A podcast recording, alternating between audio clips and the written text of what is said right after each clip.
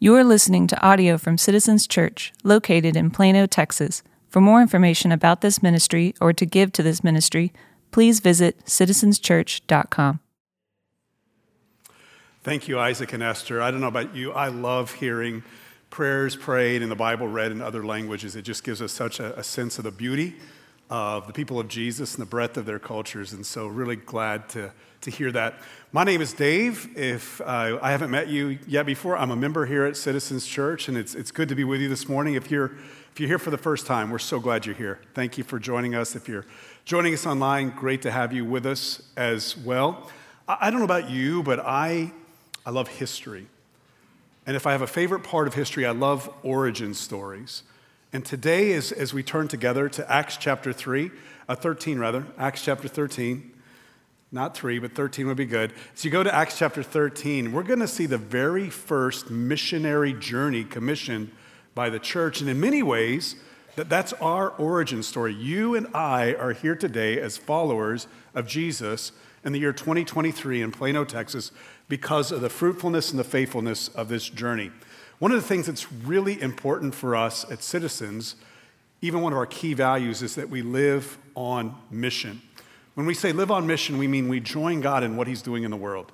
And it's probably best depicted by this prayer that Jesus said pray this way when He says, um, Father, may, may, may your will be done on earth as, in, as it is in heaven. It's this idea that the kingdom of God is advancing and pushing back darkness. And we want to be faithful to join Jesus and telling our neighbors and the nations about his good news. We want to care for those who are needy um, and hurting in our communities. We want to we want to seek justice. We want to see Jesus proclaimed and be king everywhere. Which raises a question for me that we're going to look at today. When we pray the prayer in light of God's mission of God use us, what is it that we're really asking him to do? What is it that God does when God uses us? Or said differently, what is God's role on mission? And then the follow up question is then what are we to do? What does it mean for us to fulfill the role that God has for us in mission? I think we're going to see these, these questions answered today in Acts chapter 13.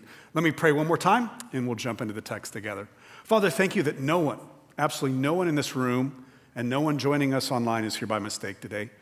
According to the Lord Jesus, Father, you've called this meeting because you are seeking those who will worship you in spirit and truth. And that's what we want this time together to be. As we open up our Bibles, would you open up our hearts that we may worship you? Lord Jesus, thank you that you lived the only perfect life that's ever been lived. You went to the cross, and there you died in our place. And Lord Jesus, you are risen from the grave. You are at the right hand of God the Father, and one day one day soon, you'll come back and you'll rule and you'll reign forever. God the Father and God the Son, thank you for sending us, God the Holy Spirit. Holy Spirit, as we look today at the way in which you empower and enable mission, would you open our eyes to the things that you're calling us to? May we be people who don't just talk about mission, but we, may we be a people that are deeply engaged in mission for the glory of Jesus, in whose name we pray. Amen. Join with me in Acts chapter 13. We're going to work through this chapter. We're going to do it quickly, but we're going to work through the whole chapter today. Chapter 13, verse 1. Now, there were in the church at Antioch prophets and teachers Barnabas, Simeon, who was also called Niger, Lucius of Cyrene, Manaen, a lifelong friend of Herod the Tetrarch, and Saul. And while they were worshiping the Lord and fasting, the Holy Spirit said, Set apart for me Barnabas and Saul for the work to which I have called them. Then, after fasting and praying, they laid their hands on them and sent them off. So, being sent out by the Holy Spirit, they went down to Seleucia, and from there they sailed to Cyprus. What an incredible opening scene. Look at the diversity of people leading the church. You have ethnic diversity. You have some that are Hebrew and, and, and probably have spent the entirety of their life within Israel. Then you have uh, African people represented. You've got this diverse group of people ethnically, they're diverse politically. Some would be loyalists, uh, perhaps, to leadership in Israel, and some are separatists. You also have a diversity of gifts, those that are prophets and teachers. So, all this diversity, but there's unity in two things. They are devoted to the Lord in service. We find them in the opening scene worshiping. Now, that can mean different things in the Bible. Certainly, we're gathered together today in a worship service, but this type of use of the word worship has to do with these leaders serving. This is their service. They're actually leading the worship services. They're busy doing the things that Jesus has called them to do. And while they're doing that, the second thing that unifies them is they're dependent on the Holy Spirit. They're fasting and they're praying. And when you and I fast, in essence, what we're saying is we are hungry for God. We're saying, Jesus, what we need right now, more than even more caloric intake and nourishment and protein and anything else, we need you. If anything good is going to be in our lives, Lord Jesus, we need you. And so they're fasting, they're, they're devoted to service, they are dependent upon the Holy Spirit, and the Holy Spirit speaks. And he says, I want Paul and Barnabas to be sent out for the work that I've called them to. The leaders again pray, and they send them out. And the, the origin of the sending is so clearly the person of the Holy Spirit that when they're sent out, it's claimed that they are sent by the Holy Spirit. When you and I engage in mission, what does God do and what is our role? What does God do? The first thing I want you to see this morning, if you're taking notes, is simply this the Holy Spirit sends. The God of the Bible is a triune God, three persons, one God, co eternal, co equal, co worthy of worship God the Father, God the Son, God the Holy Spirit. The Holy Spirit sends. Jesus has already told his disciples here's the big plan, here's the big picture if you will, here's the executive summary. I want you to be my witnesses in Jerusalem and then Judea, then to Samaria and to the ends of the earth. He's given them a basic outline. The Holy Spirit fills in the details. The Holy Spirit says to the church, I want these two men and I want them to be sent out. The Holy Spirit sends. I'll give you some amazing examples that that's the case here, that the Holy Spirit is doing the same thing today, and He's done it here at Citizens Church. Uh, you just saw one example before you on the, the video monitor Isaac and Esther serving in a, in a beautiful place. I'm going to butcher the name of this place, so forgive me, but it, it sounds like Maui. Maui, I just probably have Hawaii on the brain. Maui's not the right name, it's like Maui Mohoi. So ask someone who's from there, they'll give you the right name, but it's a really strategic place in Africa, specifically Kenya and East Africa where there's a trans African highway, and any place you know where there's a lot of transportation, oftentimes there's a lot of human trafficking. It's a place that uh, experiences the ravage of human trafficking and prostitution and drug abuse and alcoholism. And the Holy Spirit has called Isaac and Esther to care for children that are suffering from that and, and through the uh, Rift Valley Hope communities. And from that, they've also planted a church. And so the Holy Spirit put upon their hearts to go. The church is gathered, and citizens is sent these wonderful people to do an important work there. And you and I can participate. As a matter of fact, there's, there's, a table when you're done today that you can go, and Isaac and Esther right now are in need of financial support. So maybe that's something the Holy Spirit would put on your heart today. But that's not the only example. Last Sunday, I had one of, a, uh, one of the most amazing ministry experiences I've ever had in my life at Mission House Church right here in West Plano. Mission House Church was uh, founded and planted by Kevin and Lisa Evans. If you haven't met them, they're amazing. Kevin and Lisa had a burden for people in Plano who are, are not, um, not native in their culture here. They're not native Texans who come from all over the world and, and they want to provide for them a different type of church because chances are they're not likely to show up here on a Sunday. And so they have this house church. And as I got to share about the Good Samaritan last week and really talk about the gospel of Jesus, it was amazing the diversity of the room. People from all over the world. And in particular, I caught the attention of a, of a young man who's Muslim, and he's just there to kind of learn about Jesus. And I thought, what an incredible opportunity. Two people that God the Holy Spirit had spoke to and said, go plant a church in Plano, a house church. And they, they brought that to the leadership of this church, and we're being sent out together. There's other examples out here in, in the lobby today I don't want you to miss. There is City Bridge um, Urgent Care, where they lead with the gospel of Jesus and they provide medical care for people who don't have insurance right here in Plano people who are desperate for medical care. And if you're a medical provider or you like to, uh, you're good with administration or you're, you're good at whatever it is you're good at, they need your help. Perhaps the Holy Spirit would send you to join them. Here's a really awesome opportunity. Peyton Esparza, who has faithfully served our student ministry, has sensed the Holy Spirit setting her up to be a mobilizer that the Holy Spirit would use her to mobilize us to go to the nations with the gospel of Jesus. And she's raising support, and right now she's really, really close. Maybe the Holy Spirit would put on your heart this morning to go and help her finish up her task of raising support. She'll be out in the lobby afterwards. Many of you know Don and Brenda Holmes, Again, Holy Spirit has sent them. They live here, but He's sent them to lead mission trips to the Amazon. And they're constantly taking people there and they're furthering the gospel of Jesus. Holy Spirit sends. We are a sent people, and it's the Holy Spirit who guides and directs us on mission with Jesus. Are we being directed by the Holy Spirit this morning? Are you being directed by the Holy Spirit this morning? There's clarity of what He's called you to do, and you're just you're struggling with that a little bit. Maybe you're lacking courage. Maybe there's a sense of uncertainty. Maybe you're plagued by doubt. Would you share that with others? That's why we're in community together, so we can confirm and encourage one another and work together towards that which the Holy Spirit has called us to do. The Holy Spirit sends. Now, we're going to move quickly through this chapter. So, next scene, and uh, spoiler alert, it's going to get really weird. Verse 5 When they arrived at Salamis, they proclaimed the word of God in the synagogues of the Jews and they had John to assist them. When they had gone through the whole island as far as Paphos, they came upon a certain magician, a Jewish false prophet named Bar Jesus. What a name. He was with a proconsul, here's a better name, Sergius Paulus, a man of intelligence, who summoned Barnabas and Saul and sought to hear the word of God. But Elymas, the magician, for that is the meaning of his name, opposed them, seeking to turn the proconsul away from the faith. But Saul, who was also called Paul, filled with the Holy Spirit, there's the cause, ready for this? Looked intently at him and said, You son of the devil, you enemy of all righteousness, full of all deceit and villainy, will you not stop making crooked the straight paths of the Lord? And now behold, the hand of the Lord is upon you, and you will be blind and unable to see the sun for a time. Immediately, mist and darkness fell upon him, and he went about seeking people to lead him by the hand. Then the proconsul believed when he saw what had occurred, for he was astonished at the teaching of the Lord. Paul and Barnabas go out, they begin to proclaim the gospel, and immediately they run into opposition. Elymas the magician.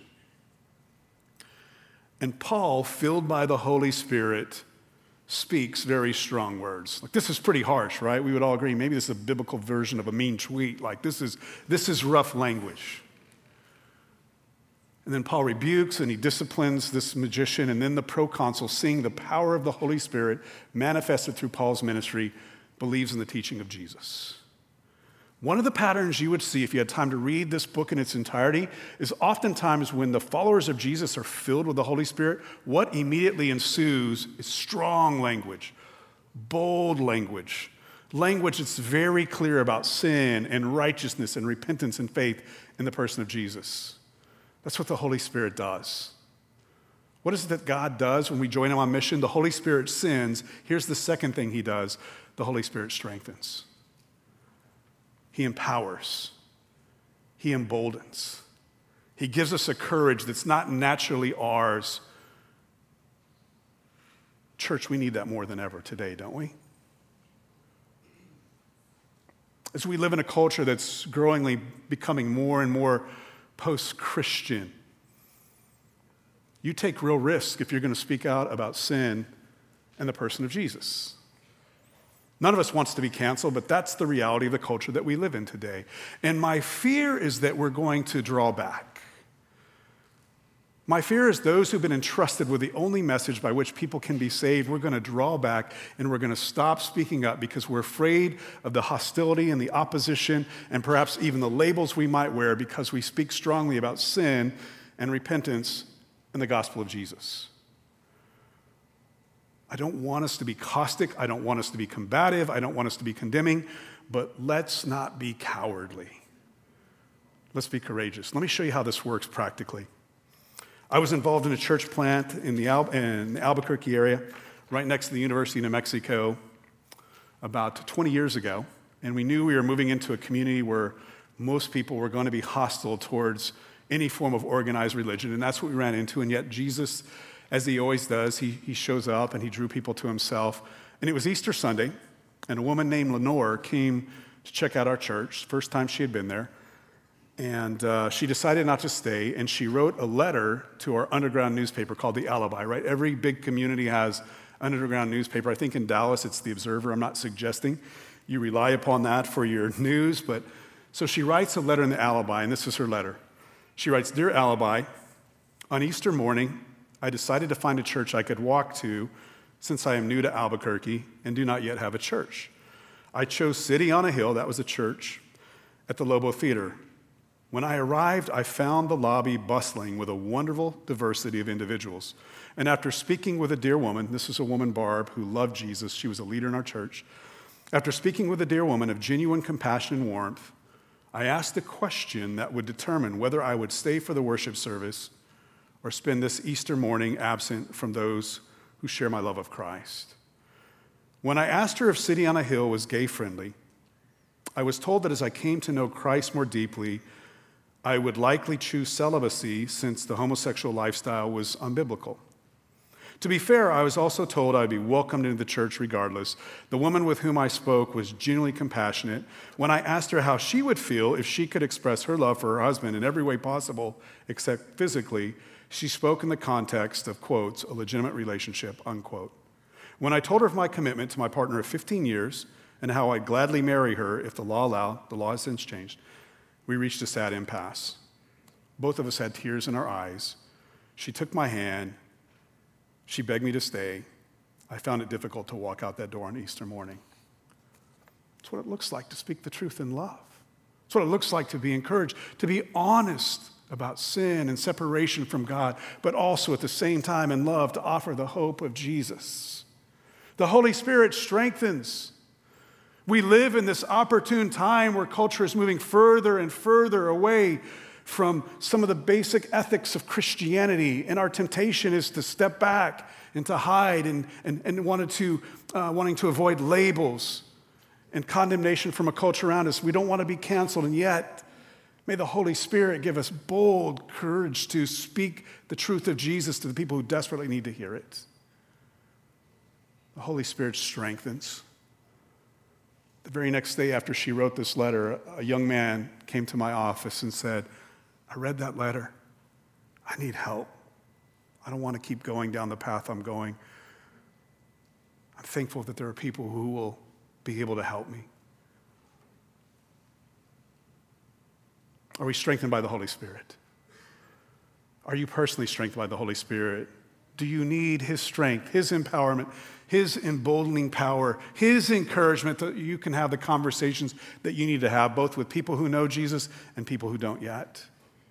Now, let's move quickly. Let's move quickly all the way to the end of this chapter. The Holy Spirit sends, the Holy Spirit strengthens. Come with me all the way down to verse 44. You can read all the in between parts, they're important. But in view of time, we're going to move quickly today. I want you to see something else God the Holy Spirit does on mission.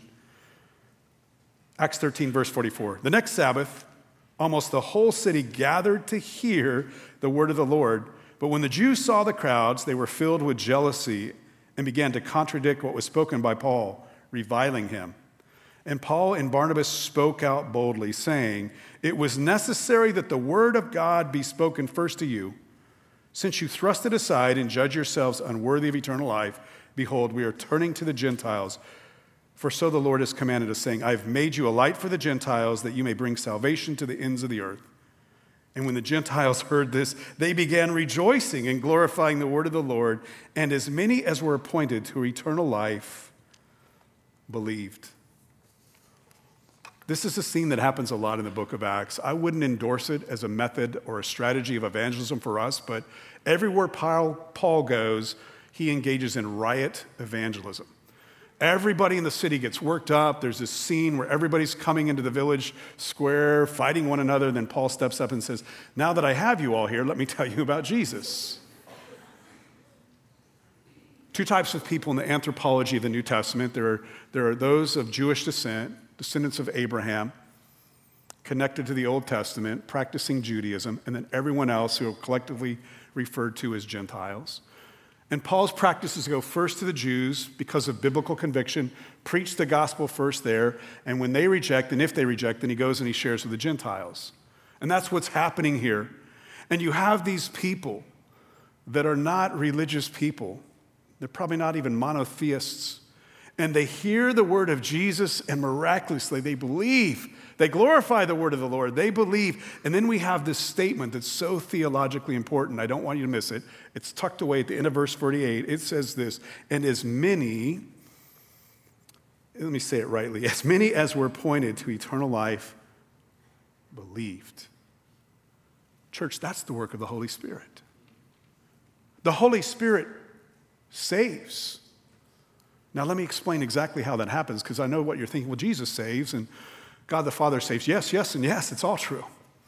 Salvation, we believe, start to finish, is a work of God, and all three persons of the triune God are involved. God the Father, according to Scripture, decrees in eternity past those who would belong to Him, not based on their merit, not based on their actions, entirely because He's a good and loving and merciful God who desires to make Himself known to people. God the Son, Jesus, takes on human flesh. He lives the only perfect life that's ever been lived. He goes to the cross, is our perfect, blameless, substitute sacrifice, and he dies in our place for our sin. Then he's raised from the dead. So God the Father decrees in eternity past our salvation. God the Son achieves it. Then God the Holy Spirit applies the finished work of Jesus to our lives. Do you see this?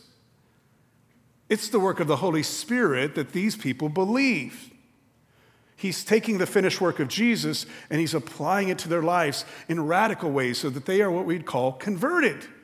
They're changed, even in their basic identity. They were apart from Christ, now they're in Christ. They're enemies of God, now they're reconciled. They're sons and daughters of God through the perfect work of Jesus applied by God the Holy Spirit. We call that ministry of the Holy Spirit regeneration. Simply means you and I are spiritually dead. If we come to know Jesus, it's not just that we wake up one morning and in our own strength and our own senses think, you know what? Jesus is true. I'm going to choose him today. That's not the way it happens. We're dead, which means dead people can't respond, but the Holy Spirit, He makes us alive, and the evidence of His regenerative work in us is that we do believe. The Holy Spirit saves. My wife and I have four daughters. They're all adults. Our oldest is here today. Um, I won't tell how old you are because they probably wouldn't appreciate that, but they're adults now. And our two oldest daughters, uh, when they were early uh, preschool kids, Karen and I really didn't understand completely biblically the regenerating, the regenerating work of the Holy Spirit. So we created this family tradition. It went something like this. On their fifth birthday, we invited everybody who could come from the extended family over to the house. The girls got to pick their favorite meal that Carol would make. We'd sit around the table, we'd eat. Then after dinner, here's how the tradition went. We'd say, Daughter, Lisa, Lauren, do you want to ask Jesus in your heart tonight before we go outside and we hit the pinata and then we eat the birthday cake and we open up presents? Now, I think in their five year old little minds, the thought was, well, yeah, I do. If it's the gateway into all these other things, sure, you know, I'll invite Jesus into my heart. And so they invited Jesus into the heart. We prayed a prayer, and then we hit the pinata and we ate the cake and we opened up presents, and the day only got worse after that. I don't know if it was the sugar or Satan, but it was not a good end of the day. I don't know what that is about our little kids. Their worst day is always their birthday, and the second worst day is Christmas. You can explain that to me. I've yet to figure that out. With my grandkids, it's kind of cute now, but it wasn't when I was a parent. In other words, we'd watch them, and after this prayer that they prayed, there was really no life transformation. They weren't more interested in the Bible, they weren't kinder to their sisters. There was no change. And we begin to realize we don't want to raise religious kids. We want our kids to be regenerated by the Holy Spirit. So we kept teaching the Bible. We didn't back off, and we kept sharing the gospel, and we waited. We waited for that moment when the Holy Spirit moved upon their hearts, and they came to us and they said, I'm wrecked by my sin. Mom, Dad, I need a Savior. I need Jesus. Do you actually know that there are scientists who study conversion, Christian conversion? The Lilly Foundation commissioned a study and they found in Christian conversion, most people describe two things going on simultaneously. Number one is this dreadful realization of sin. This thought of, I'm ruined. Oh no, I finally see myself for who I really am in the sight of God, and it's not pretty. I've sinned against God. I'm estranged from him. And yet, at the same time, they feel this almost paradoxical feeling of, and yet he's drawing him to, my, to himself through Jesus. He's accepting me. He's loving me. He's caring for me. He wants me. He can change me. He can forgive me. That's the work of the Holy Spirit. That's what He does. Are you praying for the people in your families, in your neighborhood, in your school, in your apartment complex, in the workplace? Are you praying that the Holy Spirit would change their hearts? Karen and I, every Sunday when we drive here, we come up Coit. It's not a very long drive, maybe 15 minutes. We, we, we go through our list of all the people that we know that we love that don't know Jesus. We just pray the Holy Spirit would take the finished work of Jesus and apply it to their hearts. And we pray, and it's so funny because she's so passionate about evangelism. You know, if we have 20 names, she covers 19 of them and leaves me one. And so mine, hey, pray for Joe, and thank you, Jesus, amen. Which is good because I close my eyes when I pray and I shouldn't be driving.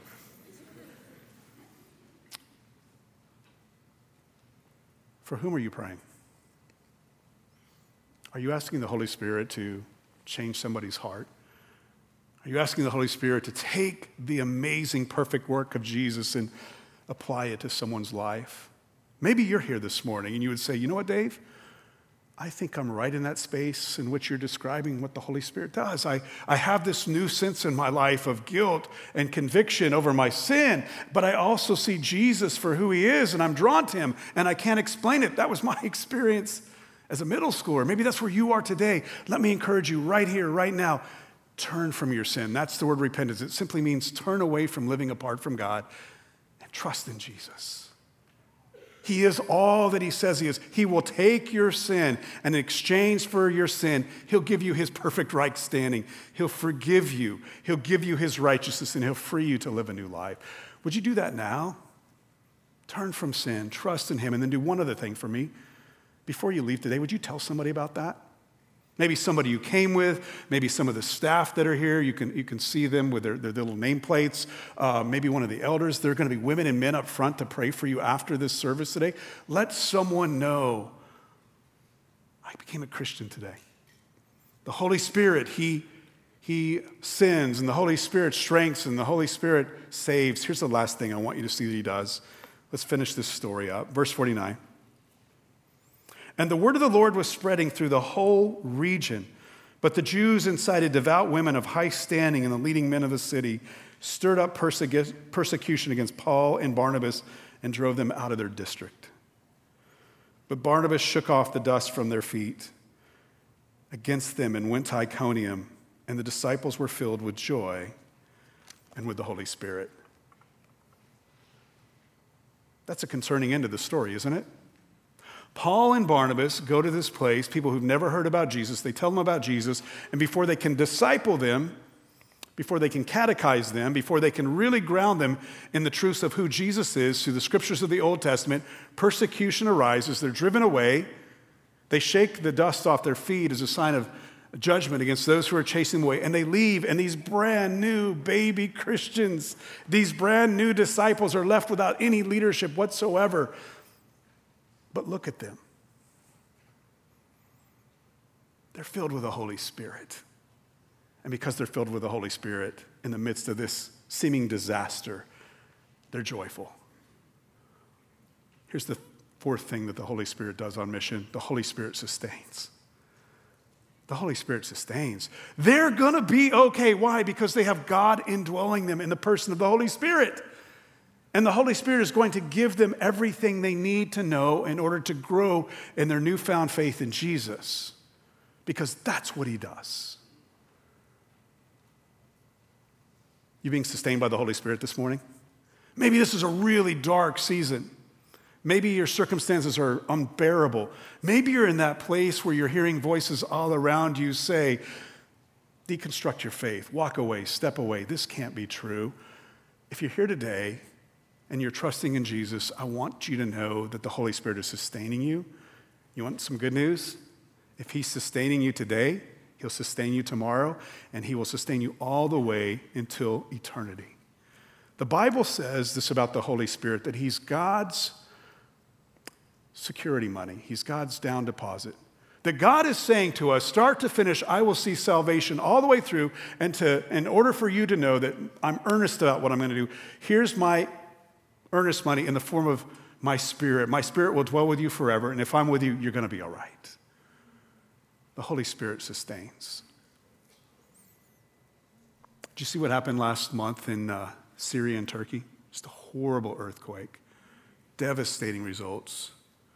Thousands of people displaced, thousands and thousands of people dead. I work with Acts 29, and Citizens Church is a part of Acts 29. We're a global church planting movement. We plant churches worldwide, and we have churches in Turkey. And we have a leader there, a guy named Karam, who actually works closely with all of our churches in Turkey, cares for them. And we had scheduled in April a global church conference at Karam's church in Turkey. So Philip, who leads our global part of our organization, called Karam and said, How are things, brother? And he said, Things are terrible here. He said, There's not a person in any one of our churches who isn't bereaved. We've lost people from our churches in the earthquake. They died, they perished, and yet, and also, we have people in our church, everyone's lost a brother, a sister, a parent, a child. So Philip says to him, Well, I think maybe we ought to go ahead and postpone the conference in April. And Karam says, Not on your life. He said, We can't wait for you to come here. There's so many things we want to encourage you with. Like, don't miss coming. There's so many good things we want to share. We want to build you up, brother. How do you explain that? How does that happen? How does a church lose so many members and living in the, one of the worst disasters, natural disasters in, in, in recent history, and the church is sustained? How does that happen? That's the work of God through His Holy Spirit. That's what He does. The Holy Spirit sustains, the Holy Spirit saves, He strengthens, He sends. Now, what about us? When we say, God, use us, and that's the prayer we pray at Citizens Church as we talk about living on mission, when we say, God, use us, what responsibility do we have? What's our part in this equation? Let's go back to the very beginning of this story, and I want to draw your attention one more time to two things. The leaders at Antioch that began this movement, as instructed by the Holy Spirit, were committed to two things. They were devoted to Jesus in service, and they were dependent upon the Holy Spirit. They weren't simply waiting around to be directed, they got busy doing the things they knew Jesus wanted them to do. Do you realize this morning, everyone in this room who is a follower of Jesus has a specific role to play in God's great plan of mission? Every single one of you. As a matter of fact, every single one of you has been endowed with a spiritual gift by the Holy Spirit that you have a role to play in this church and beyond so that we all grow up together towards the maturity, the fullness of Christ. So whether you're being sent or whether you're sending, everyone has a role to play. Step one, and what's expected of us, is let's get busy with our role by the grace of God for the glory of God. For you this morning, maybe the next step you need to take is consider membership in this church. Maybe you're here as a member, and what you need to do is go to Connections and just go up to the desk and say, Hey, I want to find out where I can serve. What can I do? How can I help? Some of you may serve in formal ways, some of you may serve in informal ways. All of us need to be serving so that collectively we grow to fullness and maturity. That's exactly what these leaders were doing when the Holy Spirit spoke to them. They were simply doing what Jesus had already told them to do. Are you? We need you. We need each other. God doesn't need us, but He chooses us and He wants us to be with Him, but we need each other. Here's the second thing that you see them doing. Maybe this isn't all the things we can do, but here's two things. We can be devoted to Jesus in service. The second thing we can do is be dependent on the Holy Spirit. They were fasting, they were giving up food because they realized food wasn't going to fuel this mission. The only way that all the things they were praying for and longed to see happen, the only way any of those things would happen is if the Holy Spirit did them. So they're fasting and they're praying. Dependence on the Holy Spirit is a lifelong posture. I love what the last month has meant to this church that we've, we've fasted and we've prayed and we've sought the Lord's will together. And really, what we're saying collectively is Jesus, we need help. We need to hear from you. Holy Spirit, we need you to, to send us and to strengthen us, and we need you to save the lost, and we need you to sustain us so that we might be on mission with God.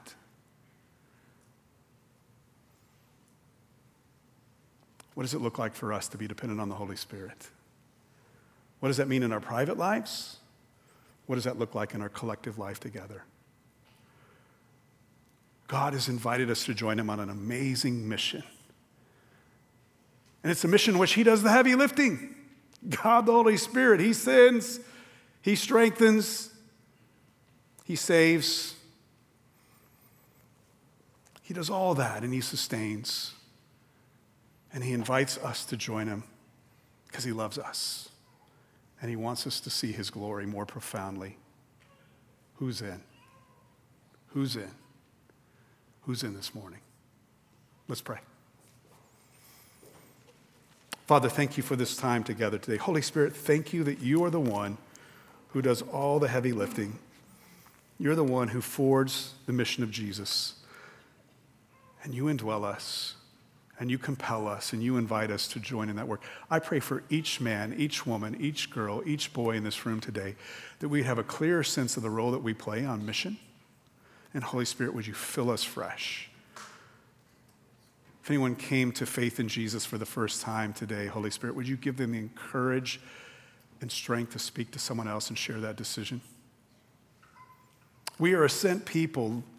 Lord Jesus, you have placed us here at Plano, in Plano, Texas in 2023, and you brought the nations to our doorstep, and you're calling us to the nations. May we be faithful. May we be like those who've preceded us, and may we, in the power of the Holy Spirit, step out in obedience and be courageous and bold, knowing how this story ends. That one day we will gather together with people representing every tongue and every tribe and gather around the Lord Jesus and worship him forever. Sustain us until then. In Jesus' good name we pray. Amen.